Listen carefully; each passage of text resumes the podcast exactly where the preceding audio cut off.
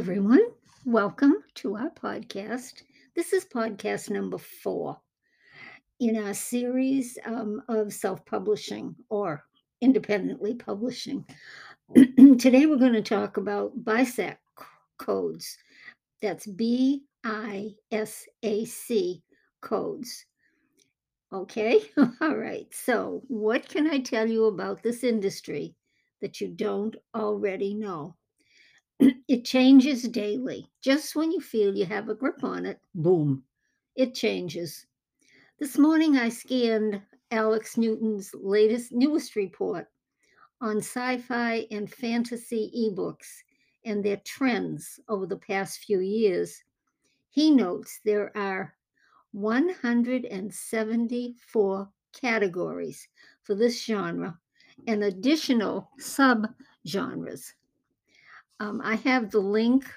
I can give it to you k-lytics dot sci-fi and fantasy report 2022 fall edition. I'll post it on the on the uh, on the site here. but how did we ever get 174 categories? That is just mind-boggling for just sci-fi and fantasy.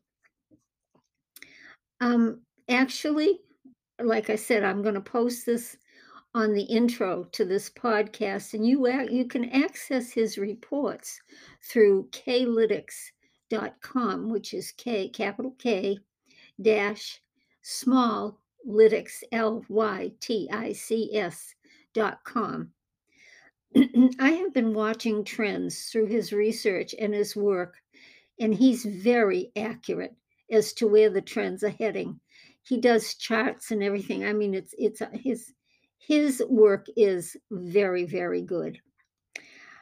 Um, on his website, he has a quote, and as always, you will find out about sales development, book supply, best categories, covers, top authors, publishers, trending keywords, best price points, and more. That's what this report promises. If you wish to publish your work independently, then you need to become familiar with these terms and the current trends. Today's topic, I already told you, it's BISAC. B as in books, I as in, let me see. Let me give it to you easier just so you, you'll get it. Okay, B. B is in books, I is in industry, S as in what the heck is the S for? Study, um, standards, and A and uh, C communication. So that's BISAC, B I S A C, stands for book, industry, standards, and communications. Now, that that's when you publish on KDP or Ingram, the BISAC codes are standard, and you have to choose which one best fits your book. Actually, on KDP, you have two choices. Ingram, I believe, offers three. What is the BISAC code? um, there's a website called um, BISG, or Book Industry Study Group. And they're, legit- they're a legitimate group, been around for a very long time, and one you may need to have as a resource. This page lists all of the categories available, monitors them, and adds to them as needed. This site is where all codes are handled. They are set they set the standards it's a very intellectual, mind boggling site. If you love statistics and organization, you'll find it here. But you know, it's a good thing that they did that because there are so many books out there. Um, libraries and book retailers need to know what is available and where and how it's coded. Okay, BISAC again stands for the Book Industry standards, and communications. For each code choice, there may be sub choices. Alex found 174 choices for sci fi and fantasy. He did break them down so that he had them separated, but it's amazing to see how many there are. So, for each code choice, um, there may be uh, sub choices. And again, Alex found 174. What are these codes and how are they used? Okay, here comes the definition. BISAC codes are nine character alpha numeric codes that tell book retailers, distributors, and librarians what categories and subcategories a book belongs in. That might sound boring, but it's really important. If you're publishing a book, you will need you will need them, but you will also need to know about them. Confused? Who wouldn't be? If you are in the process of publishing your work, these are the industry standards. Um, you know, I'm sure there are lots of other sites out there, but these are the ind- industry standards. As an, indus- as an independent publisher, self publisher, you should at least have some knowledge of what they are and how to use them. Huh. While I was researching, Another fact I found as I was doing the research for this podcast you are allowed to publish up to 500 books a day on Amazon.com, KDP. How's that? My head is still spinning with that fact. But let's go back to the BISAC codes. What if my book does not fit into any of those categories? Well, you find the one closest to your content and rely on keywords to guide your reader to your book. I said we will cover those in a future podcast, or since I've mentioned them here, let's do a quick study for keywords. So, keywords, and you already you're probably already using them when you go on Google Keywords are the words and phrases that people type into search engines to find what they're looking for. For example, if you were looking to buy a new jacket, you might type you might type something like quote men's leather jacket unquote into Google. Even though that phrase consists of more than one word, it's still a keyword. And to further confuse you, here is another fact you should know.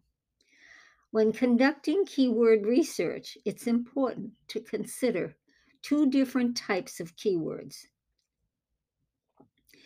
One being a high volume keyword, and the other being a long tail keywords.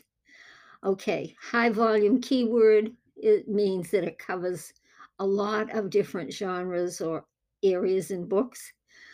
The long tail keywords are the ones that um, will stay there for a very long time for you. Knowing what each keyword type is can help you target the right keyword with your SEO strategy. Now, SEO, you know, you mean you know, means, um, yeah. No, I can't even think of it. Uh, search engine optimization. So I Google both of these. At this point, I need a glossary to keep up with all of this stuff. Back in the good old days, mm, and if I sound like a dinosaur, I am. I have been in this business since before Amazon invented the Kindle in 2008. That year started the whole thing 14 years and counting. Consider carefully if this is where you want to be. Now, I'm not trying to warn you off. I'm trying to increase your view of the self publishing industry and hopefully make you aware of some of the pitfalls and the great many opportunities there are in this realm. It has become a big business. Many self published authors have reached the six figure income and more. It takes a lot of focused work and knowledge. Are you ready to take it on? I'm not, I'm trying, keep trying to ask myself why I've done it. Anyhow, thanks for listening. Listen next week for another installment. Um, I might do ISBN numbers. ISBN numbers. If that's too dull and boring, let me know. If there is a specific topic you would like me to cover, email me at sdanderson.books at gmail.com. I would love to hear your comments and questions. Stay tuned. This podcast is hosted by Anchor.fm and can be heard on the following sites Anchor FM, Spotify, Apple Podcasts, iHeartRadio, Google Play, and also on our website, www.capecodwriters.net. See you next week. Thanks for listening. Bye.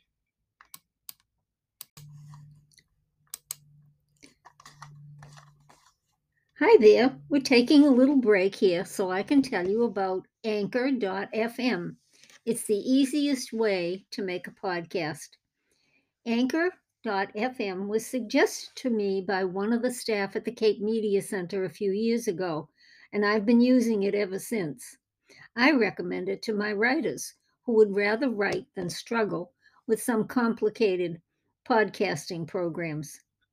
To make a podcast on Anchor FM, Set up your account, easy. Record your episode, publish it, and you are out there on Anchor and Spotify, which is pretty amazing. They also give you an RSS feed in case you want to spread it around to other podcasting sites. What I like about it is you can do everything from one screen, no pre recording on another device waiting for it to download. You know the you know the drill. On Anchor FM, you can create, store, publish, and have awesome feedback to know how many hits you, you have per episode.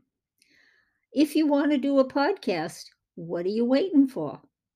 Now, back to my podcast. Did I mention it's created on Anchor FM, the easiest way to make a podcast. Stay tuned.